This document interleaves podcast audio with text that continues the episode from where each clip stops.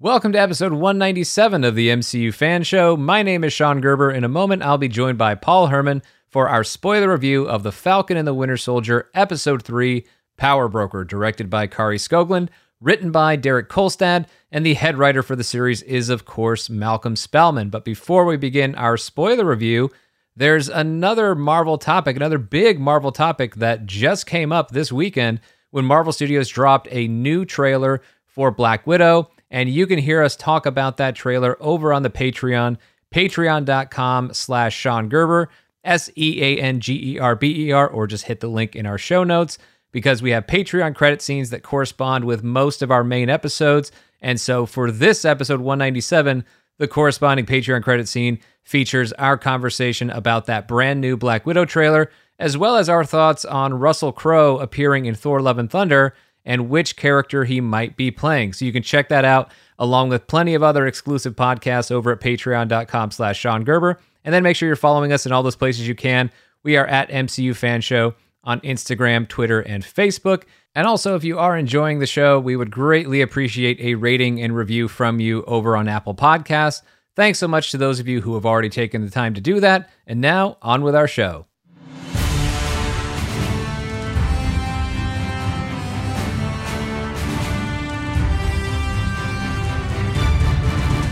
Paul Herman, how's it going? Uh, really, really well. Um, sorry for my last uh, audio issues, everybody. For whatever reason, I thought I was plugged into my main microphone, but I wasn't. So, for those who uh, let me know, I appreciate it because I figured it out. And um, yeah, I apologize. But yes, I'm I'm back.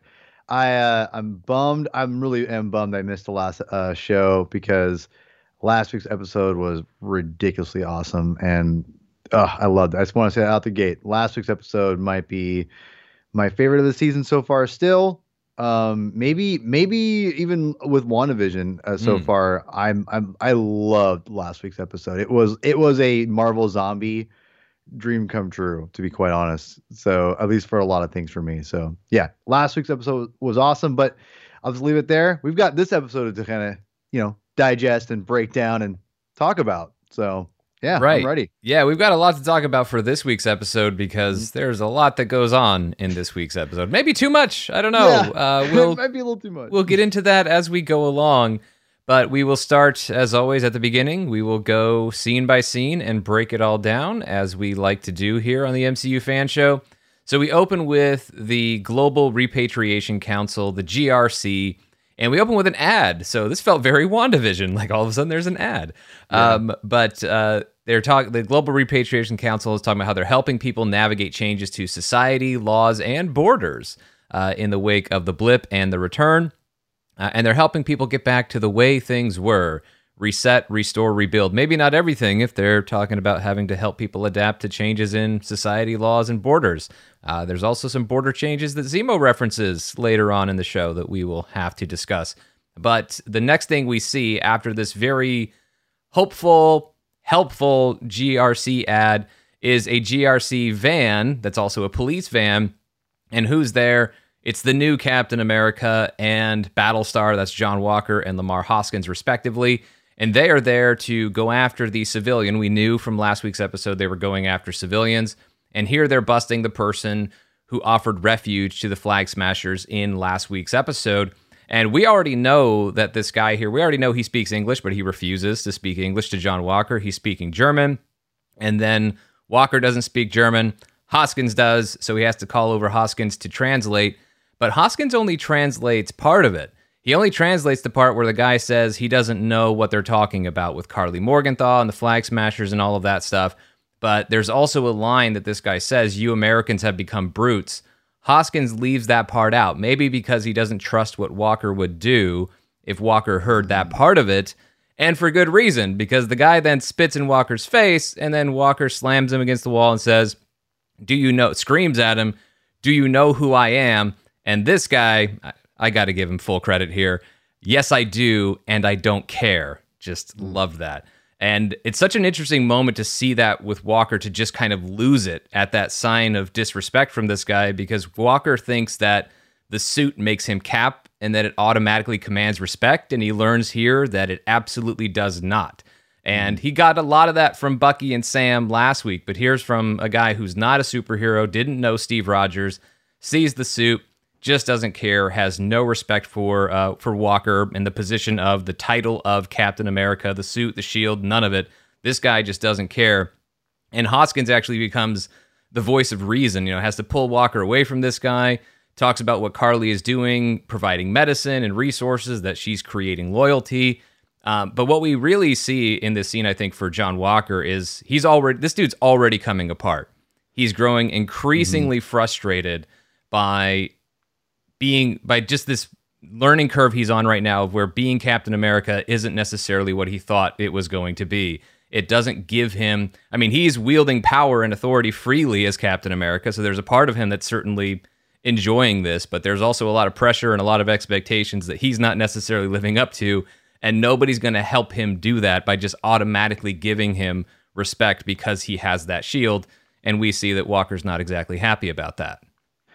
And to me, last week's episode was a great example of showing how John Walker, who he is, I wouldn't. I and I, I think that the show has done a great job so far of showing that John Walker is not a bad guy. He's not just. He's just not the nicest guy in the world. And even though that, you know, we all know hell is, is you know the, the road to good intentions. You know, hell is paved the road of good intentions. Whatever. Mm-hmm. You know, John Walker is is trying his best, but he naturally is not Steve Rogers, and and evident, and that's all the way through what the point of his character is. And going back to the comic books, which I love the character, I do love John Walker because he's not Steve Rogers. That's the point. And he knows that too in the comics. And I think this character, what we're seeing is he's going to realize that as he goes, um, as this new version of Captain America. He's going to realize, like in in this moment, with but with Cappy uh, with Cappy, with Bucky and and Falcon, he you know he's told by them like you're not captain america. Like he doesn't get their respect. And i, I think he expected that. He tried to win them over and mm-hmm. didn't happen. So he's like okay i'm just going to move on and i'm still captain america. And then i think he got a dose of reality here whereas no people don't care yeah. that he's not captain america. And i think that to me is what you know you're starting to see the frustration on his face that right. you know he's not getting it anywhere. And i think that to me is what the character was really made him interesting in the comic books in the first place, and why I think they're adapting him here is that you're seeing the fact of you know why the, the you know the spirit and the and what rep, Captain America represents is so much more than just an, you know a, a physical suit, and that's the whole point. What we're getting through this episode. One of the stronger one of the stronger themes of the episode in the series, I think, is that idea of legacy that I talked about in the first episode. We're seeing that just because you come from a legacy doesn't mean you get to have the benefits of that legacy. And so John Walker, you know, in the comics, he's burdened with that throughout the whole time he's Captain America, and we're going to get that through, through this series. And I love that we're getting a little more grittier version of that with this. And so when he's spit in his face and Walker lost it, I'm like, oh man, they're going full on John Walker here because that's him. He he yeah. is unhinged a little bit, and I, I like the fact that we're going to see. Again, we're going to see the fact of why this guy and why it shouldn't be Captain America, and also what the ideas and the ideals of Captain America re- really represent um, in what Steve had made it and turned it into. So I, I, I, love this depiction of the character. Wyatt Russell, I think, is a fun. He's perfect John Walker, just perfect. I, I also like the idea that this John Walker, he's a little bit more of a pretty boy than the the comic book version. The comic book version, he's more like a a linebacker, if you will, Sean, like a you know, middle linebackers, you know, like just been like beating his head against the wall kind of thing. Not quite a meathead kind of idea, but like, you know, just, just kind of, he's not a Gronk, not like that, but maybe not too far off either, is what I would say. Uh, but he's, but he's a little more charismatic this version, but I love the fact that he's that that unhinged idea is already initiated here, and it's brutal. And Wyatt Russell does a great job, uh, I think, depicting that. Yeah, I think he really does, and I, I like that it's a steady somewhat steady progression yes. with John Walker. Like he was understanding of Bucky and Sam, not embracing him when he first met them last week, and then in this week's episode, or even at the end of the episode, like I gave you guys time to get adjusted to me being the guy, and now you still don't want to team up with me. So then he goes, he, he tries to turn on the animosity a bit and say, just stay the hell out of my way, like mm-hmm. they care. And then yeah. this week, it gets even worse because I think what happened to him was even worse. It's one thing if Steve's best friends don't respect the new Captain America. It's quite another if this regular guy doesn't respect, is not intimidated by Captain America, but that's John Walker's failure to see one essential difference between himself and Steve is that Steve would never ask anybody, "Do you know who I am?" I, I mean, yeah. you go back to that introduction with between Sam Wilson and Steve Rogers at the beginning of Captain America: The Winter Soldier. He introduces himself as Steve Rogers. Yeah, and then mm-hmm. Sam has to say, "Yeah, I kind of put that together." Steve never assumes that anybody knows him, despite the fact that everybody freaking knows him. Uh, John Walker, of course, he just wants. He thinks that there are certain things that should automatically come with being Captain America, and there are some things that have the authority, the power that he's had within the government.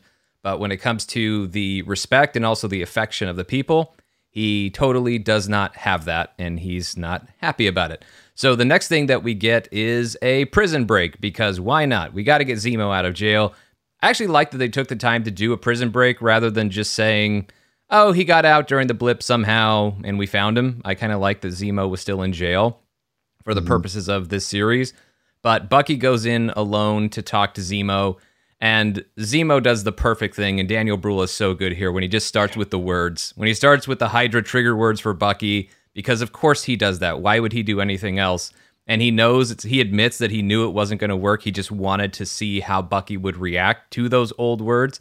But Zemo also still sees some of the Winter Soldier in there when he looks in Bucky's eyes, which is key for later on in the episode.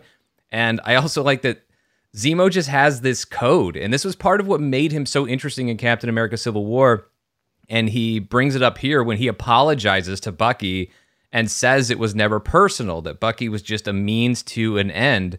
And then when Bucky talks about super soldiers, Zemo knows where they need to begin, and he knows that Bucky and Sam are going to need his help. But before we even get into the escape, just this initial reintroduction of Zemo I thought was perfect. I, I thought calling back to exactly what he did to Bucky, but then also really getting into the moral, ethical code of Helmut Zemo or Baron Zemo, as we find out officially in this episode, to oh show that it's a little more complex than that. I mean, he obviously did a lot of very bad things, but he's mm-hmm. also one of those MCU antagonists who has had a point, even if he's gone about it the wrong way. And I think that that always makes the villains more intriguing, right? When you can understand their motives. I, I go back to the Marvel Daredevil uh, Netflix series, right? The Kingpin was an awful character, but you get to kind of see this different side of the character and you get to see the different sides of the, what motivates them. Loki, even, right? I mean, again, what makes them kind of like sympathetic to an extent or or whatever. It doesn't justify anything, but at least you kind of understand a little bit where they're coming from. And Zemo has always been, at least the MCU version, and I rewatched a bunch of the scenes from Civil War today because it'd been a while since I'd watched it. And because again, I'm trying to remember exactly what they explained what Zemo was in that movie because some of this kind of took me by surprise, to be quite honest. And but when I watched it, I, I remember just kind of they emphasized the family aspect, and mm-hmm. like, okay, that's right. That's that's what he's his, his motivation is the family and what he lost and everything. And and you're right. Like there's he has a reason why he has to destroy this and why he's against superheroes or super or not and this is what's interesting to me is is he against superheroes in general or just super soldiers? So i'm like hmm it's i'm trying to differentiate that right now because i think the show and the and the civil war kind of blurs it a little bit at least for me. Maybe maybe there's some lines you'll, you'll bring up oh yeah i forgot about that or whatever but yeah for me, when we get to the plane ride we'll we'll be gotcha. in that territory Okay, fair, fair enough, fair enough. So, so just as far as Zemo's, I think you know what his motivation is and everything. You're right. Like I think that this version of the character, and I think I've said on our old spoiler shows, you know, at least it's keeping it with the idea that the family is what's driving him for his vengeance. Because mm-hmm. in the comic books, it's, it's that you know Captain America ruined his family's legacy, and here again, going back to legacy, right? Again, that, those themes of this whole series, which I love. I love the themes that the series has given us. It goes back to the idea that he's, yeah, his whole family, not only his family was, you know, destroyed, but his whole like lifestyle and everything else. It sounds like too. What we get, but yeah, I love the motivation here and that he's, but he has a point. It's like you, you guys came in and you ruined everything. Right. He ruined my whole well, life. And Civil War was more specific to having lost his family in the Battle yeah. of Sokovia. But what this episode gives us is actually shows that some of Buck or not Bucky Zemo's mission with super soldiers actually may have started before Mm-hmm. And Yeah. so we see that there was there's something else here with Zemo that is more than what we saw because yeah, we get a lot of info about Zemo in this episode and I would just say as far as his background in Civil War, nothing here blatantly contradicts what's in Civil War, but Not obviously there's a huge expansion on him. But we also didn't get that much in Civil War. All we knew was that he lost his family and we also knew to provide his military qualifications that he was a leader of Echo Scorpion, this Sokovian military death squad or whatever that they talk about in Civil War. And we also know that he read all of Hydra's secrets from the info dump from that Black Widow unleashed at the end of Captain America the Winter Soldier. So that's all we had, but there was still plenty of room left to fill in, plenty of blanks to be filled in, and we get that in this episode. But then when we go into the prison break, this is a very heist movie type of thing that they do here where Bucky is basically explaining the heist as we're watching it happen. And I'm totally fine with that because I don't need the point of this series is not how to break someone out of prison.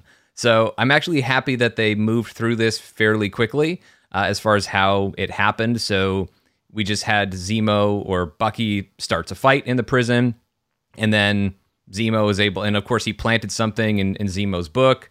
So Zemo just kind of was able to intuitively pick up on the plan and everything that was going on and take advantage of the chaos as Bucky knew that he would be able to do. And then Zemo is out of prison. But while that's happening, or even before we see that, like I like the debate that Bucky and Zemo, or that Bucky and Sam have, where of course Sam is not on board with this idea Yeah. of breaking Zemo out of prison. Little does Sam know Bucky's already done it. Um, but I like where Bucky is talking about, kind of like we mentioned a few minutes ago, that yeah, okay, Zemo's crazy, but he still has a code. And Zemo cares about stopping super soldiers, and that's what they are trying to do, Bucky and Sam. And so Sam, though, gives us a key a key reminder here. I mean, it's for Bucky, but it's for our benefit as well. That of course sets up the final moments of the episode. That Zemo didn't just mess with the Avengers. Zemo killed King T'Chaka of Wakanda, and there's no way Wakanda forgot about that. And we know for sure that, the, I mean, not that we thought they would have, but we know they definitely didn't by the end of this episode. Mm-hmm. And so then we have the escape sequence, which I thought was fun and, and fine for its purpose. We got to get Zemo out of prison, and I think it Yeah. all works well enough. But I also like the the way Bucky went about this because he didn't tell Sam. And Bucky says it's because he knew Sam wouldn't let this happen. And I can take it at that face value and it's just fine, but I wonder if there's maybe something more to that for Bucky. And this goes back to the purpose of the of Bucky actually when they were retconning things to make him the Winter Soldier of what Bucky used to do for Steve Rogers' cap way back in World War II. And I don't know that you if you thought about this as well, Paul, but hmm. Bucky doing this without Sam's knowledge felt very much like Bucky was still seeing Sam as the new Cap, and Cap isn't supposed to break terrorists out of prison.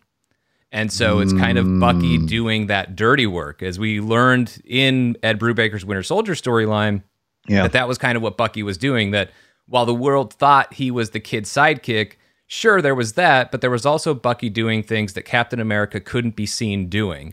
And so I wonder if there was some of that in that Bucky was thinking of here, and that he still Bucky still wants Sam to be Captain America, but if he's going to be Captain America, there's certain lines that maybe the Winter Soldier or Bucky gets to cross that Sam shouldn't. That's a really good point. I didn't even think about that to be honest. And I, which by the way, is one of my favorite kind of. I wouldn't say it's a retcon. It's more of an elaboration on Yeah. the character. It's kind of- reframing. Yeah, reframe. That's- actually better than than re, you know whatever retcon. I think reframing is a great word for it because I love it when writers kind of modernize things and kind of they take the continuity and just kind of they reshape it a little bit, not retcon it. They reshape reforming. I love that. Um, and that thing with Bucky with uh, Ed Brubaker's Winter Soldier is so good. It's such a brilliant. It's it's really inspired. It really is. I, I give him all the credit. That's a great idea, and I love the fact you bring that up. I didn't even consider that. I just consider the fact that you know. I think he knew Sam Mhm. wouldn't go with it. He, so Right. he just did it. Just did it anyway. Which, but at the same time, he's doing the things that he knows Captain America, regardless, wouldn't do, whether it be Steve Yeah. or Sam. So I think you're right. I think you're on the money here. I think this you're, you're, we're starting to see the the partnership and, and the fact that he's going to do the things that Sam doesn't want to do and doesn't want to be seen doing and will do it because he think you know they might have to do it regardless. And they don't want to again they don't want to put Captain America in the bad light and and Winter Soldier's already you know a damned name already right? So what does he have to lose? So right. I I, I like I like your I like where you're going with this. I think you might be onto something. Yeah and it still works even throw out my interpretation and just go at face value and it works Yeah. because yeah sam would not have been on board with the idea. It's a lot easier to get sam to agree to it after it's already happened. Not that easy though. forgiveness and permission. Yeah exactly. But i also like that there's a good emotional beat. There's a couple of good emotional beats between bucky and sam in this episode and one of them is where bucky acknowledges what sam did for steve but also mm-hmm. for bucky that when when Sam backed Steve and broke the law with the Sokovia Accords, he was sticking his neck out. And yeah, that's for Steve, but that was also for Bucky. And for Bucky to actually acknowledge that, that Sam did something for him, is very important. Uh, it's even more important because now Bucky is asking Sam to do it again. Um, but Zemo is so good when he shows up here, like the whole "if I may," and then you told to shut up. Apologies. I love the line. I really think I'm invaluable, and then gets told to shut up. But then when the, when Sam says that Zemo can't make any moves without their permission, and Zemo just says fair, I thought that was so much fun. And I also liked Sam asking Zemo at the end of this scene before we get the title, The Falcon and the Winter Soldier, where do we start? It really reminded me of the end of Captain America: The Winter Soldier when Steve and Sam, Steve's mm. looking at the Bucky slash Winter Soldier file, and they're about to go looking for Bucky. And Sam asks, it's not where do we start? He says, when do we start? But then it goes to the credits, just like this one kind of went to an opening title with the Falcon and the Winter Soldier. I just like that. I think that was Callback, yeah. yeah, a little bit of a callback, not a huge one, hmm. but we're searching for super soldiers, and you know it's a very similar sort of experience there. But I, I did like that as a way to close out that scene.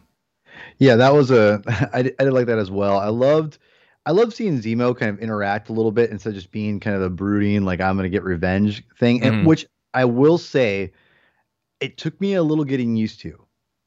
I remember being a little put off by it at first. He was, was because well initially. He, when they first meet up, he's normal Zemo, like from Civil War, Right. And then he kind of shifts a little more into this. I wouldn't say comedic, but just it's just not the same brooding character, which I I, that, I don't want that the whole time either it, it just took a little getting used to. And I, mean, Bruhl is such a great actor. It's like it, it is easy, but it did take a. It was a little not jarring, but it was a little bit of just kind of oh yeah, this is this is not the same completely the same character. And again, revisiting this the um, Civil War the scenes with Zemo specifically this morning before this. I was reminded, like, oh yeah, he didn't really have a lot to do besides Brood in that in that movie. So yeah, of course he's gonna have to do a little bit different in this. So Right. yeah, a little bit different, but yeah, I did like what I did like what we we got from it though too. I, I think it was it was perfect, and I think you're on on to something here too. It's a good little bit of a callback to what at the end of uh, Winter Soldier as well. Yeah, and I think that with Zemo, because I was also a little thrown off for a second by like, oh, he's Okay, being very just- different. But then I'm also, but immediately though, I thought to that point that you were mentioning there that we only saw one side of Zemo in Civil mm-hmm. War, and he's actually not in Civil War that much. Not. Um, because so many other things are going on. And so it's easy enough for me to accept that, yeah, we only saw one aspect of his personality. And Yeah. he was fully focused on his revenge mission in Civil War that he'd been preparing for all this time. So, yes, that's all we saw was exactly what he was focused on, the task at hand in Captain America Civil War. So now that that's kind of done, I mean, he's still trying to finish his work and everything, but because now he's, he knows there's more super soldiers that are out and about, or maybe he already knew. We'll get to that. But I just feel like this is Zemo feeling. I, I guess you can't be dialed up to 11 in your revenge mode all the time, All every time, minute of yeah. every day. And so I, I think what we're getting more is Zemo letting his guard down a bit more and letting more of his personality out as he's having these conversations. Although maybe it's also for a purpose. I mean, we don't know Mm.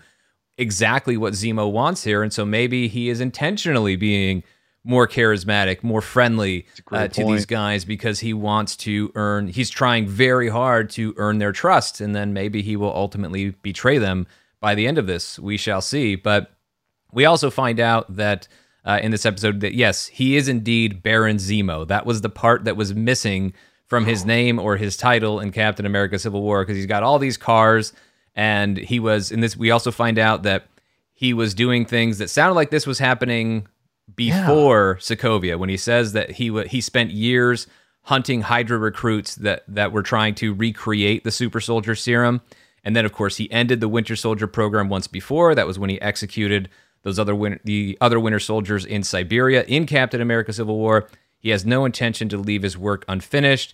And then we see some cool comic booky stuff like golden guns and more importantly, a purple mask uh, that's just left on the backseat of the car. But it makes me feel like this mask. I mean, I would love to know more about it and have Zemo talk more about it eventually. Mm-hmm. I mean, he hid it. Mm-hmm. He still hasn't let, and actually, you go back to the end of the episode, he never let Sam or Bucky see it. Yeah. He immediately threw it in the bag. He didn't put it on until the explosion in the container in the shipping yard with the containers. He took it off before he got in the car that he used to pick them up at the end. So there's something with this mask that means something to Zemo. It's probably, I'm guessing, been in the family for a while. He's probably not, we're talking legacy, probably mm-hmm. not the first person to wear it. Um, but anyway, I, I like it was good to at least see the mask there. And then Zemo gives us a, a little bit of our plot for the episode. Uh, the first stop is a mid level fence named Selby. And we find out, hey, Zemo's got a private plane, and all this time he was rich. Well, he's a baron, as he explains to Sam. My family was royalty until your friends destroyed my country. Dang. And he's even got a butler, Oznik, played by Nicholas Pryor, uh, who serves not so uh, chilled champagne because the fridge is broken, and Zemo's willing to serve bad smelling food uh, to Sam and Bucky on the plane. But uh, yeah, this this whole very quick expansion of Zemo as a character. There's a part of me that says this should be a bit more developed here. They should spend a bit more time on stuff like this. But yes, I also feel that I mean this isn't my this actually isn't one of my biggest hiccups in this episode, but it is very quick. Here's all this other stuff about Zemo that you didn't know, and it comes across more as an info dump than character development. So there's a, a bit of that that I didn't totally love, but at the same time, I liked getting Zemo, even if they took a shortcut, I liked getting Zemo to a place that's a lot closer to what we associate with the character from the comic books. And it's not just to make it more like the comic books, I think it makes this character more interesting in the MCU. That if we're going to bring characters back, we should learn more about them and we should learn that they're an even bigger deal than we thought that they were. And that certainly holds true of Zemo with all this information that we get uh, very quickly as we're going through cars and hopping on a plane. Yeah, this was a little bit um, a, surprise because I didn't I didn't think they were gonna go like the Baron name. Like I thought they were just gonna call him Zemo. Yeah. And I mean, so, Sam even calls him Baron Zemo later on in the episode so rad. Uh, so then he's walking with his uh with his coat on. I'm like, oh, he's already got a sweet coat, which is a sweet. Yeah, coat, that coat's awesome. Oh, it's so good. Uh, and he's walking and he's like, I'm a Baron Sam. I'm like, what? I went, excuse me? Because why like, not? Yeah, I was like, what? Oh, okay, because I because when I saw him in Civil War, this is why I went back and watched those episodes or those episodes, those scenes specifically, because I'm like, wait a minute. I always got the impression this dude was just some normal like soldier guy, and he was like, "Oh, my family's dead. I'm gonna kill you guys," which is fine. I was fine with well, that. Well, Sokovia is such a small country that I can buy the idea of a guy pulling double duty of no, no, being absolutely. royalty, and also if this was a mission, if he wanted to eliminate super soldiers, then being part of the military probably helped with that. See, and this is where I think that I, I, I agree that I wish they had more elaboration, but I think it's because it's like you said, the legacy aspect, his family, what his family. That was very white vision of you right there. I request elaboration. um, no, like, but but think about this. I think it's very much. Um, I think it was purposeful the way they not purposeful purposeful in a sense to where they didn't want to reveal too much about Baron Zemo right here specifically because I think it's going to be more because I think it's going to be more pivotal for him and what he will be go, become and what his motivations are. I think in the series and in the MCU going forward, I think it, it's with his past, like with specifically with obviously his family. And I love the setup of it. And so that's where, even though I wish, like you said, I wish they would expand on it more, and it seems a little bit more like an info dump. I, I I can forgive it enough, at least this part, which I know we both have issues with this stuff later on, maybe. Mhm. But this one specifically isn't as bad because I felt like they did it with the pre- with the purpose of him going and said, "These are my cars," and he grabs the he grabs Right. the purple mask and he, and he didn't tell him. I love that the golden gun, and I started thinking, okay, okay, so I it started making me think like, okay, there's more to this. And then when he says I'm a baron, I'm like, okay, there's there's more to this guy than than we than we knew from Civil War Right. and what he's telling them. And with the mask and everything, I was like, okay, this is I'm I'm in. Like I'm in with this Baron Zemo. I love this. So there's lot there's lots of cool stuff you can do with this character. I'm I'm actually really excited, even more to be honest, about Baron Zemo. Even though I felt like I wanted more Zemo in this episode than we, he's in the majority of it, but I wanted more. It was just weird. I, I thought he was great, and so with this info dump, there is a lot of different ways you're gonna you can uh, do with this character, and I'm I'm starting to think now, Sean, and just I'm just gonna throw this out there really quick is because again, I, I was a little confused because I started thinking, yeah, wait, he was hunting Hydra before. I was like, wait a minute, and that's why I, I want to revisit. I'm like, wait, no, no, he was hunting the Winter Soldier program because of all that Right. stuff. So I started thinking, okay, what does that mean? And so I'm starting to think, one, is the Zemo family do they have ties to other, you know, to to Hydra already, and maybe they're they're like banished from Hydra, and so they hate Hydra, maybe Right. or are they part of Red Skull or you know something something along those lines? Where exactly? I'm also wondering. Well, they don't like the Red Skull, and Zemo Right. brings up Red Skull for pretty much no reason. Yeah, and so I'm yeah, so I'm thinking maybe they're banished from from the Hydra for whatever reason, like Baron Strucker and all them, the Strucker family. Maybe they you know some ties with them. So I'm also thinking, is it possible they're hunting super soldiers because do they want to be they want to be super soldiers? Do we not know? Does is he in fact not a super soldier himself? Perhaps well, they weren't actually hunting. The way he describes it wasn't even hunting super soldiers. It was hunting people who Hydra was recruiting to recreate the serum, basically trying to cut it off at the knees so Sure, that there couldn't sure. be any more super soldier. right. So, but at the same time, it's like, okay, well, did he want to kill them or did he want to keep them for himself? But I guess Yeah. that really comes down to the question of whether or not Zemo is a hypocrite. Is he really against super soldiers or is he just against super soldiers that he doesn't control uh, and you know, when he's not Mhm. one and we get zemo's perspective at least as he shares it uh, during this plane ride but first we get bucky's notebook turns out with his list of names as he's trying to make amends is steve's was weird. notebook list of things that he missed which i'm fine with i'm good with that That that, that was fine. I just Um, didn't like the fact that it it winds up in Baron's book. I was like, really? That was a little. Well, I don't, because that's the part that wasn't super clear to me. Like, it wasn't in the book when Zemo, I mean, we didn't see it inside the book when Zemo was in prison. So, did he like lift it off of Bucky later and like pickpocket it? Or anyway, whatever. exactly. Uh, got- that was a little messy. That yeah, was a, a little bit, but whatever. I, I like the piece of information. I also like the the discussion about Trouble Man, and I love that Zemo gets it and even goes as far as to say it captures the African American experience. And Sam says he's out of line, but he's right. And that then yeah. they of course can't believe Bucky doesn't like Marvin Gaye. Bucky says he likes Marvin Gaye as he should, and so uh, Zemo then gets into the meat of his perspective when it comes to super soldiers, and he talks about the problems with America's super soldiers.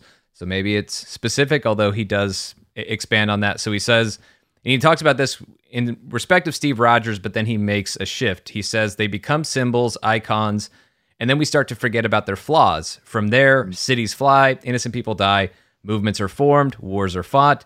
You remember that, right? Zemo says to Bucky, as a young soldier sent to Germany to stop a mad icon, do we want to live in a world full of people like the Red Skull? It's a bit of a leap to compare Steve Rogers to the Red Skull. I think any of us who've been fans of Steve Rogers would agree with that. Uh, whether you're a fan of Steve Rogers or not, Steve certainly wasn't the Red Skull, but that's Zemo's point. I think Zemo's point, though, in, in his eyes, unless he's being a hypocrite about this, in his eyes, they're all the same. Whether the, and, and maybe the only thing you're depending on is luck at that point. If you anoint someone, if you put someone on a pedestal and you forget about their flaws, then it becomes that much easier for them to manipulate situations, whether they mean to or not. And those things can lead to destructive outcomes. Because even the well meaning Avengers, led by Captain America, we see what happens in Sokovia and other places. It doesn't make it their fault, but there are there are consequences. There is some form of, caus- of causality as Vision discusses in Captain America Civil War. I still think intent matters, and I still think, you know, what the Avengers are doing. I see the difference between Captain America, Steve Rogers, Captain America, and the Red Skull, but Zemo thinks they're all, the, the entire concept is dangerous. The entire concept is vulnerable to corruption, hypocrisy, and ultimately disaster. So that, as he claims anyway, is is his perspective on this. But the reason I say kind of brings up Red Skull for no reason is maybe it's not no reason because he sees it as it's all the same to him, but it still feels like it still feels like a leap and it still feels like he knows it's a leap or at least it would be a leap in the eyes of Sam and Bucky, the two people he's talking to on this plane ride. Mm. So why does he go there? And I feel like there's a part of him that's compelled to go there and bring up the Red Skull because there probably is some historical beef between the Zemo family and Johann Schmidt or the entire Schmidt family. I don't know. But it seems like there's something there uh, that goes even farther back. And I don't know if that means we get that in uh, in the Falcon and the Winter Soldier in this Disney Plus series, or if we get that yeah. later on down the line. But it, it could just be that same basic principle of they're all the same in the eyes of Baron Zemo. Yeah. But I also wonder if there really is a more specific reason um, and a history there as to why he brought up Red Skull specifically. So I, I think you're yeah, I think we both picked up on that, and I think there's gonna be something, there's gonna be a reckoning, uh, so of some kind with that. And I also think this is slowly building up the idea of what will motivate Baron Zemo to eventually, I think, join or be forced to join the Thunderbolts, which will be um, my prediction is right now Thunderbolt Ross obviously wants people he can control. And I think with with Baron Zemo, if he's not already out, you know, at some point I think he'll join the Thunderbolts or he'll be forced to join the Thunderbolts. I'm not sure what he'll if it's going to be right after the series or whatever. But I think you're you're going to get you're getting the motivation of what will we will accept as an audience of why he'll be on that team because he will be he will want to rid those people of of these these superpowered beings. And that's what thunderbolt ross will you know whole point of his team will be is we're going to be a team that's going to be set out to to like anything that's out of the normal like superheroes or alien, whatever we're going to be out there to stop it. And that's going to be his like reason for doing it in the first place. Like well i i'm stuck in jail or i i fight what i what I, I despise which is these superhero beings essentially. So I think you're you're getting a little bit of a, a, motivation for him, uh, just in general for the future of, of why he'll eventually join that team. So that's where I'm going to go with that right now. I, but I also agree with you too, Sean. I think you're setting up an idea that there is a beef between him and Hydra and the Schmidt and all every, Red Skull, all that stuff. Right. I, I think there's some there's some family history there. As I said before, I don't think that Helmut Zemo is the first person to wear that purple mask. I think that there is a legacy there in, in a show that mm-hmm. has legacies all over the place. And there's something else that Zemo mentions at, at the end of his speech about how these icons and these people who are viewed as flawless and put on pedestals, how they're all the same in the eyes of Zemo. Uh, he's saying that's why we're going to Madripoor.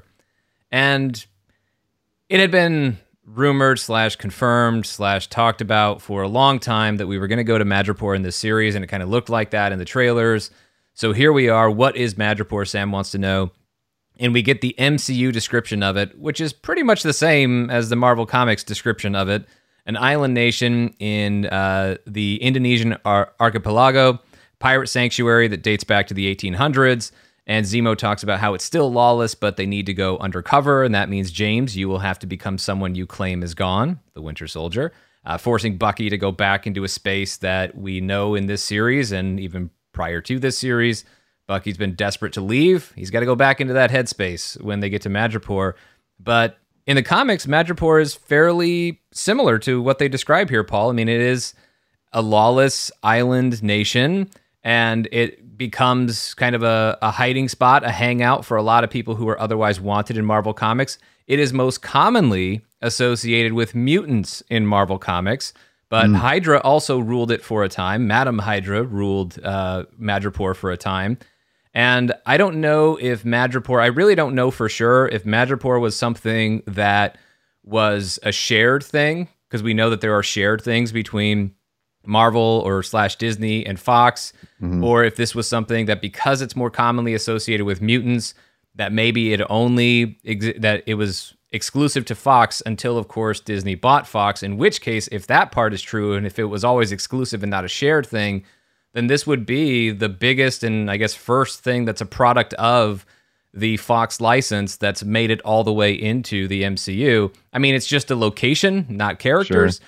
but at the very least, Madripoor looks cool as hell in this episode. Yeah, I think it's a great. You know, I it's been a while since I've read anything with Madripoor, and I totally forgot about it until like the last couple days. But yeah, I I don't know with if that's going to be a significant mutant thing. Like you said, Hydra. I know Madame. This sounds like I, I think I remember mostly from Madame Hydra, to be honest, mm-hmm. um, or Viper, whatever name is. Um, I think that that's where I remember remembering it more from. But but yeah, like I think that this is a good setup for where you can have a hideout for future, you know, Marvel villain characters and and and whatever. I it can be used for mutant stuff too, but I it's I would never like list this as like it's if it, if they were going like Genosha, I'd be like, okay, yeah, we're right. this is like a big this is a big deal. but Madripoor is it, it, you know it's one of those things where it's like okay, whatever. It it's it's almost like a Scarlet Witch kind of situation. It's like yeah, I could go either way with it, kind of a thing. So, um, but yeah, this is a really cool location, and I think that again opens the door to introduce all kinds of different uh, Marvel characters, and that's that's the one thing I think the MCU has and again, that's not like a problem because they've done such a great job with their stories and, and, and telling direct, like concise stories and not trying to be too messy. Is it's hard to kind of reintroduce like a funnel of villains. You know what I'm saying? Like a place where right. you know you can kind of you can you can always kind of recreate and like kind of have a starting point. Like where do they come from? Madripoor, or, or you know, it's not really. They kind of took away the Hydra thing right away. It, it, there wasn't a lot of places you can just kind of like you know spring kind of random a couple random people out of nowhere and have an excuse to do that without being a little bit messy. Well, with Madripoor, you have that ability now where you can kind of say, you know, Batroc the Leaper is, you know, he he he works out of Madripoor or something like that. Right. You, you kind of go deeper with that. I think that's really cool of introducing this idea, this kind of criminal island.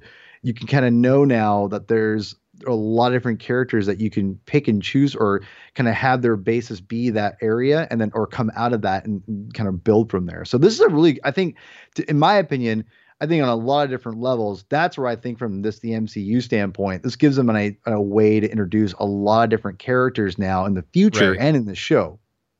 Yeah, I think so too, and I think it also gives them a place to escape to. It gives them a place yeah. to not have to get caught or killed at the end of every adventure. And I mean, there's going to be other places. It's boring if everybody just always goes to Madripoor.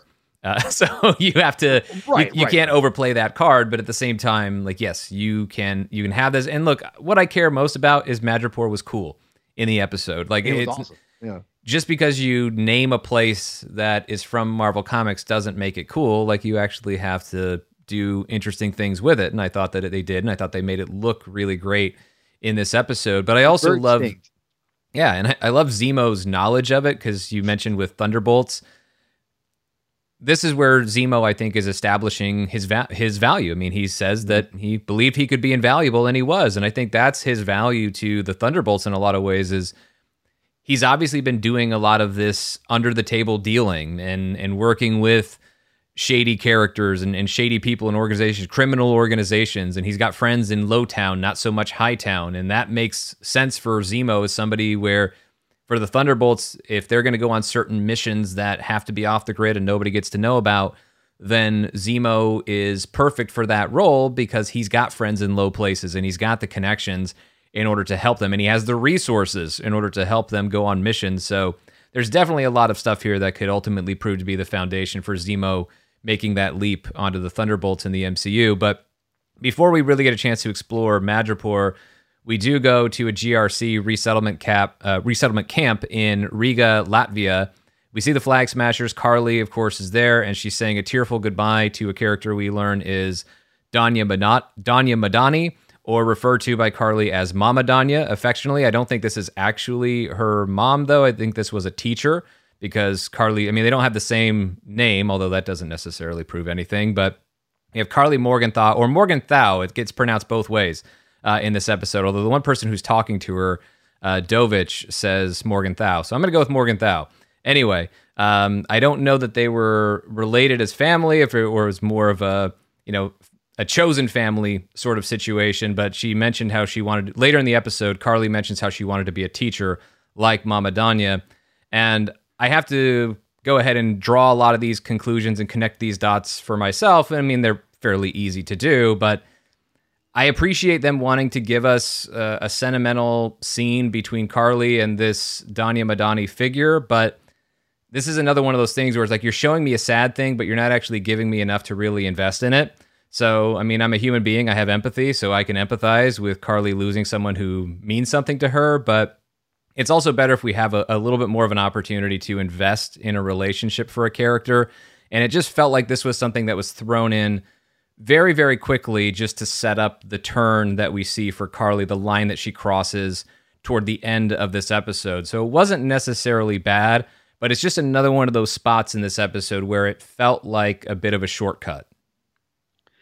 Yeah, I- am with you too. It, the the flag smasher stuff in this episode wasn't the strongest, and it just this wasn't just the attempts are there. I think uh, you know to give some kind of you know kind of conviction and sympathy. It just it just it just kind of fell flat in this episode. Just wasn't as uh, fleshed out, and which is a kind of a a problem this episode in general. Is that right. it has there's so many great things we want to know. The episode just wasn't long enough, basically um, you know, they had they obviously wanted to kind of you know cut it short, and you you I felt they need they could have and should have in some cases elaborated a lot more, not just on Zemo, but in a lot of things we'll get into. But this is definitely one of them. And and again, I I think that the I love the the actress, and again, I'm terrible with names, so I always forget her name. Um, I'll just call her Enfys Nest. That's that's what yeah. I remember from from Solo. Um, but the head flag smasher, she's great. Like she, there's a charisma to her that it jumps she just right. jumps off the screen. It's crazy. Like i was telling my friends that we were watching it yesterday and i said man this girl she just like you know she just commands a screen. Like she's su- she's such a small stature like lady but she is a, she commands it. Like there's something about her like in solo she does the same thing. There she just commands the screen that she has this right. her, she's you know, it's crazy. I can't explain it but she's really good and she's a solid actress. So i mean like it, it it's it's really nuts to see how how good she is and just you know little time we've seen her on screen in general. And i think that's what makes i think the scene not as bad and not right. as kind of like whatever. It's because she's so charismatic and so you're drawn to the screen with her that i don't mind it as much. But yes this is definitely some of the weaker stuff of the series and episode.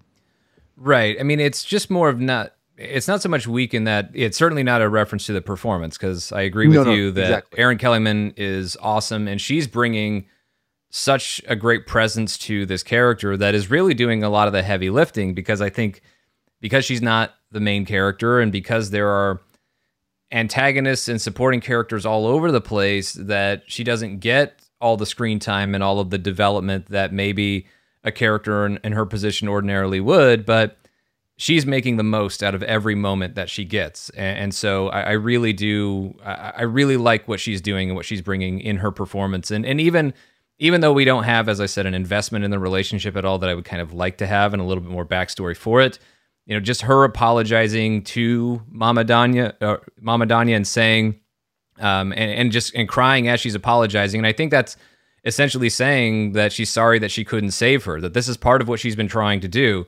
She's been delivering medicine and vaccines, and she's been, this is specifically one of the people she really wanted to get medicine to Donya Madani, who is dying of tuberculosis, and Karli just gets there too late, and she is unable to save her.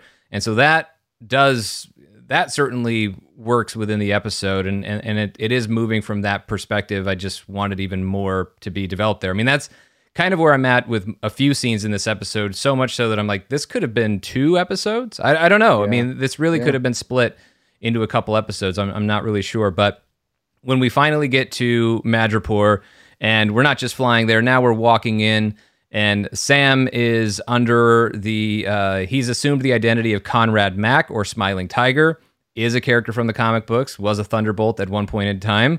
Uh, but I don't think we're going to see that character for real in the MCU because Sam just brushes it off as a bad nickname. Zemo explains Hightown and Lowtown. I also really like the music as they're walking through Lowtown and they're going, they're making their way to the bar, which according to the credits, it seems to be called the Brass Monkey.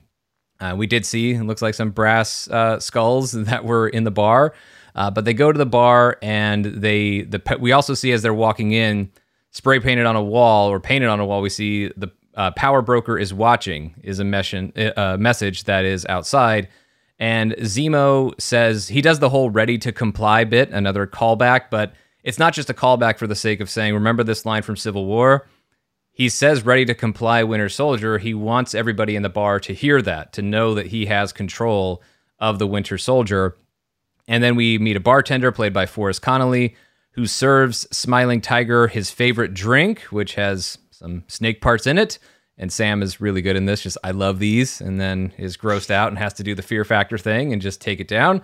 And so a guy comes up, he approaches from behind and says that he got word from on high that Zemo and his pals aren't welcome. Zemo says he has no business with the power broker and Zemo explains, talks about the power broker, doesn't know the power broker, refers to the power broker as a he, but Zemo says doesn't actually know the power broker, only knows the power broker by reputation, and just prays that they stay under the power broker's radar because in Madripoor, the power broker is judge, jury, and executioner.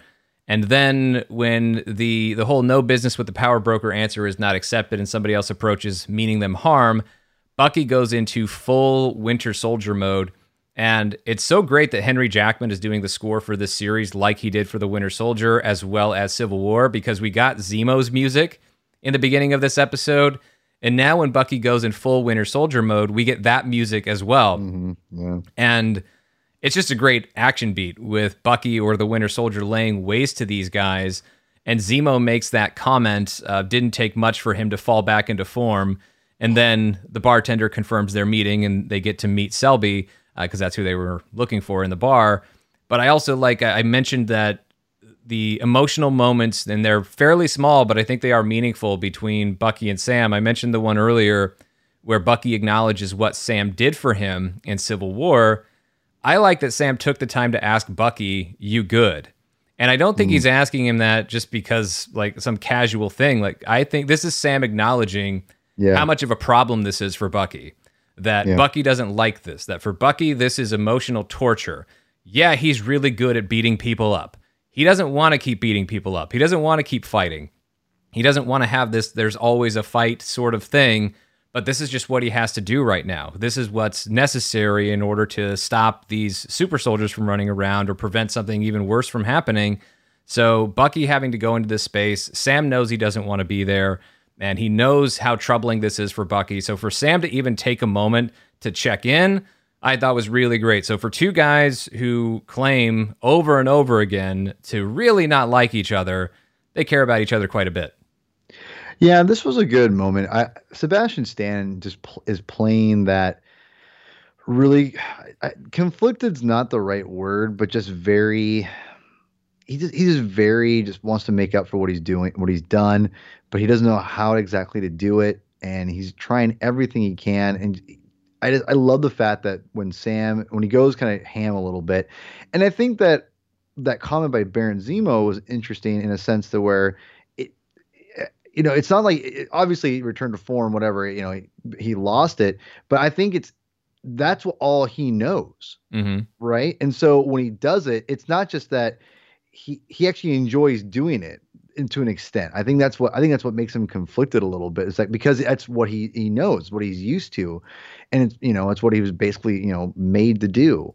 And I think that that's where at least from the Winter Soldier standpoint, not the actual Bucky character or right. personality, but I think because that's a part of him, he can't help but cut loose, and it, and it almost makes it like feel good. You know, I, I don't know. I, I, that's the impression that I got from from Sam eh, or from that whole uh, scene. And when Sam said that, I thought that was like you said, Sean. It was a really good thing because, or interest, or nice thing to kind of you know touch on because Sam understand. I think Sam understands that it comes natural to him, but I also think. It, I don't say it feels good, but I think it makes him like it almost like re- releases something. You know, it's like it's kind of like he needs to get out of his system you know, I think it's his way of doing that, and I think that he wanted, you know, just triple checking is like almost too good, you know. So yeah, that's what I, I thought was like you said, it was a good kind of callback to the fact that these, you know, he really does care about him. Yeah, it's nice that as as much fun as it is to have two guys be really funny when they're being really snarky toward each other, it's better mm-hmm. when they you know underneath all of that is a genuine care about each other and I think we got little moments and that's all it should be. As much as I talk about in this episode of some things should be expanded on and whatever, these aren't the kind of guys who are going to sit down and have the full on heart to heart in the middle of this stuff. So when they give each other nothing but snark and then just for a moment they actually have gen- they express genuine concern for one another or genuine appreciation for one another because it's only that moment i think it means that much more in those instances anyway and then we get our meeting with selby who is played by imelda corcoran who also was in agents of shield not as selby she was a character named dr goodman in Marvel's Agents of Shield, so not uh, not the same character, not the same timeline. Um, Zemo offers to trade the Winter Soldier for information about uh, for information about the Super Soldier program. Selby says that the latest serum that's going around was created by Dr. Wilfred Nagel, who is a character from Marvel Comics. Sarah calls uh, Sam, and then Sarah, Sam's sister, calls him on the phone, and Selby says to answer it on speaker, and Sam tries to play it off as he's just being the smiling tiger working out deals with banks and boats and he's going to have people killed and whatever else.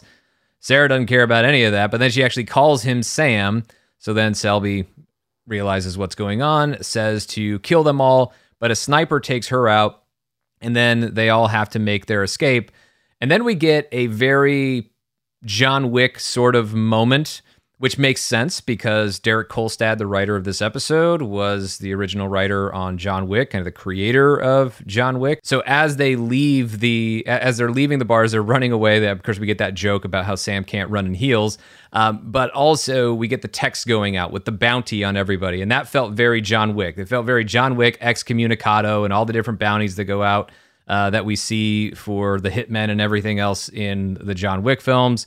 So I kind of like that homage uh, for Derek Kolstad, even if it's an homage to another thing he created.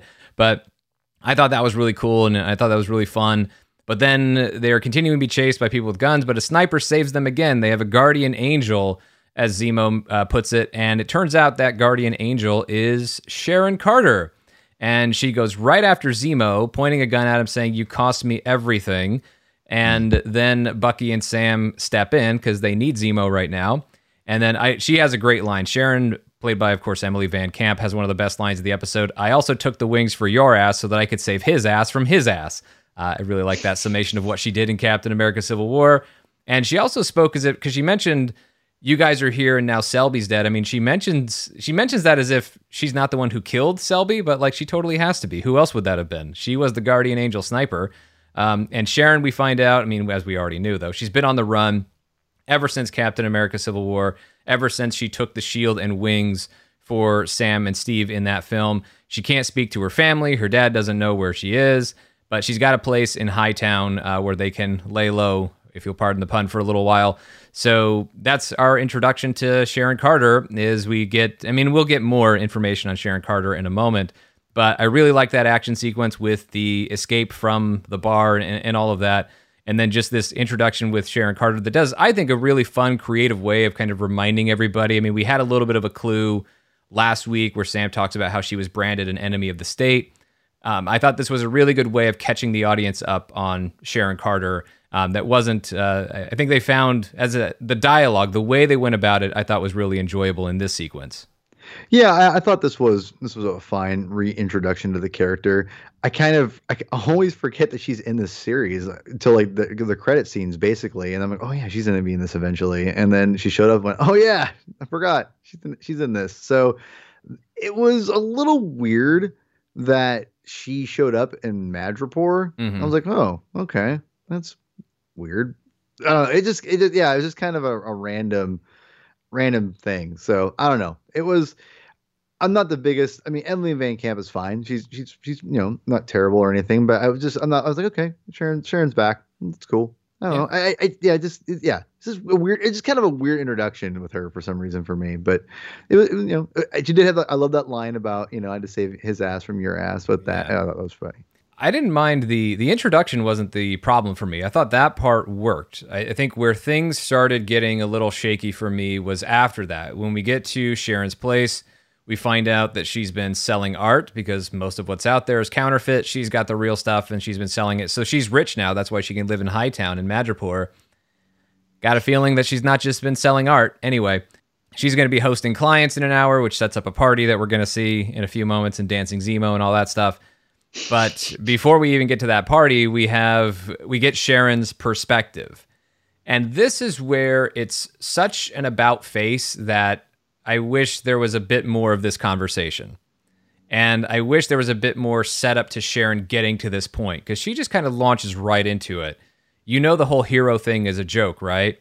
The way you gave up that shield deep down, you must know it's all hypocrisy. And then Zemo adds to that after she was mentioning that to Sam he knows, not so deep down. I'm okay with Sharon being jaded. I'm okay with Sharon feeling betrayed, that she's been an enemy of the state, and all of those things. Like, I'm okay with her feeling that way. And I understand why she would harbor resentment towards the entire idea of all of these things. Like, I get that because of what happened to her after Captain America Civil War. I just wish there was more to it than than just her jumping immediately to that conclusion but it's the kind of thing where I, I, wish there was even more that had been added to it, that this could have been a much longer conversation because it feels like we're getting this heavy emotional beat from Sharon because this is important for her to show this shift in perspective. I think it deserves a, a longer conversation and a longer progression of her thought process and her having an opportunity to talk through that in the scene. Whereas the way that it's presented, it's like, let's hit the high points that Sharon has a completely different perspective now than we're used to seeing her have. But let's move through that very quickly because we got to get to our party. We got to get to our action sequence and everything after our conversation with Dr. Nagel later in the episode. And I just felt like it was the kind of scene that you just, that moment where she's talking about all of that isn't the kind of moment that I would move through as quickly as they did here. So it's not that what's there is bad. I just mm-hmm. wish this was a conversation that they had really expanded on. Yeah, it was because we haven't seen Sharon Carter that much since Civil War. Is I'm trying to think where else have we seen her besides that? The only time we saw her was when she is to the very right of the screen in Endgame when they have images of people who were snapped or blipped. She was oh. one of them. Okay. But I have my doubts as to whether or not she was actually one of them. Mm, yeah, so exactly. I'm I just don't really know. I was like, okay, why is she so bitter? Okay, okay, lost cap, I get it, you know, and all that. It just it it seemed kind of just out of nowhere. Again, kind of eh, just kind of like what?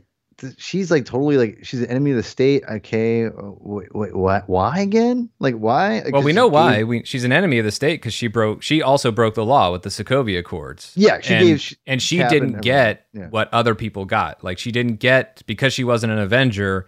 She didn't get the forgiveness that other heroes got. She didn't get like the house arrest of Clint Barton or Scott Lang. She didn't just get to keep going like or being a secret Avenger like Sam was, but then coming back and, and basically being okay. pardoned for that. Yeah. Bucky's done all of these horrible things, committed how many murders and just assassinations of high level people, although doesn't matter what their status was. Anybody, any sure. innocent person he killed matters equally, but he kills all of these people and he gets a pardon.